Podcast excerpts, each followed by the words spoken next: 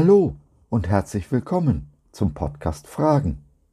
Heute mit der Rubrik Kurz gefasst, ein Thema in fünf Minuten. Ich bin Josef und freue mich sehr, dass du dich reingeklickt hast.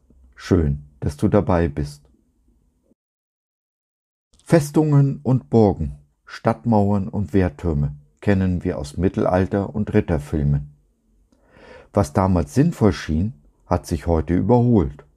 Oder doch nicht?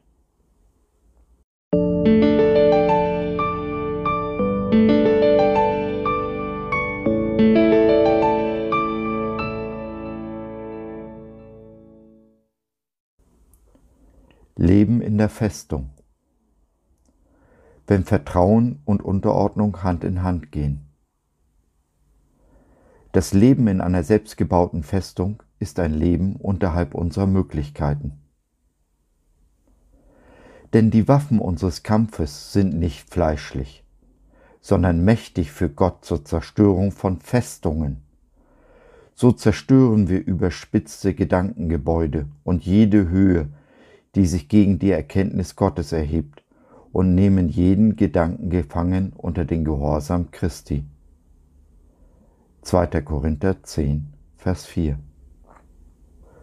Zur Zeit des Alten Testaments wusste jeder, was eine Festung war. Jede Stadt hatte ihre Stadtmauer, um die Feinde draußen zu halten. In Europa kennen wir Burgen und Stadtmauern aus dem Mittelalter, die dem gleichen Zweck dienten.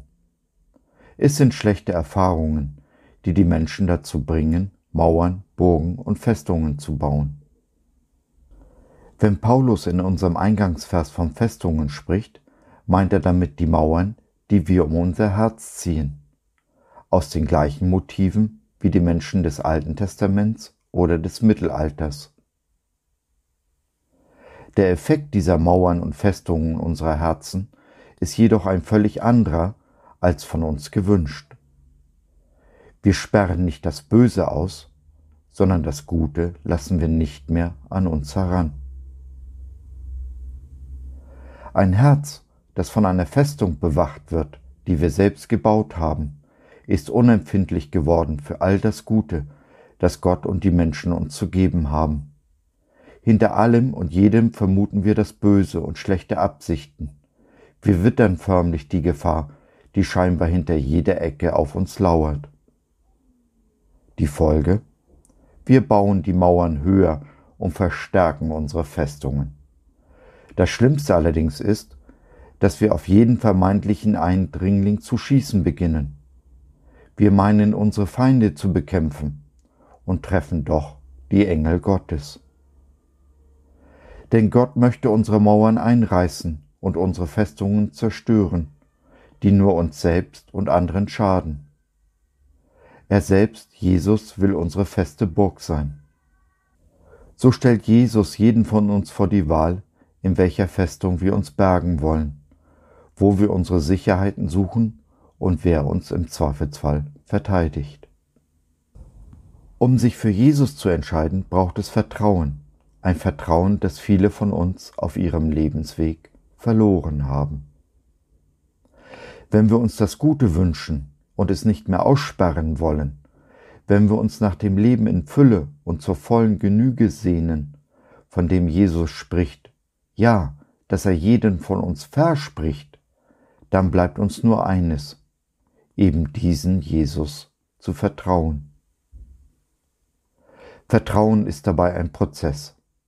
Entgegen allen Ängsten setzen wir unser Minimalvertrauen auf den einen, der als einziger unseres Vertrauens würdig ist. Mit jedem erfolgreichen Babyschritt wächst dann unser Vertrauen, wird größer und entfaltet seine positive Wirkung auf uns. So setzt Vertrauen also auch Unterordnung voraus, dem zu glauben und zu vertrauen, was Jesus uns zu sagen hat, auch und gerade allen unseren negativen Erfahrungen und Gedankenfestungen zum Trotz. Wir unterstellen unser Leben dem einen, der weiß, wie unser Leben gelingt. Wir lassen uns führen und leiten. Statt der Mauern um unser Herz bewahren wir uns ein offenes Herz und einen offenen Geist. Mit offenen Augen und Ohren hören und sehen wir auf den einen. Das schließt die Erlaubnis ein, dass Jesus unsere Mauern und Festungen einreißen darf. Wir wissen uns geliebt, wie wir sind, wissen aber gleichzeitig, dass wir nicht so bleiben müssen, wie wir sind. Denn ist jemand in Christus, so ist er eine neue Kreatur. Das Alte ist vergangen.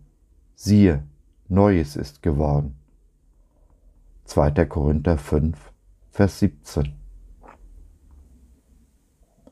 So, das war's für heute. Danke, dass du dir die Zeit genommen hast. Wir hoffen, du hattest Freude und konntest etwas mitnehmen. Wenn du bei einer unserer Veranstaltungen live dabei sein willst, Fragen, Anregungen und oder Kritik hast, dann besuch uns doch im Web www.gott.biz.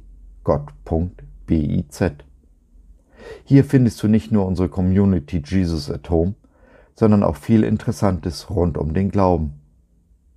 Schau rein Lass von dir hören. Wir würden uns sehr freuen.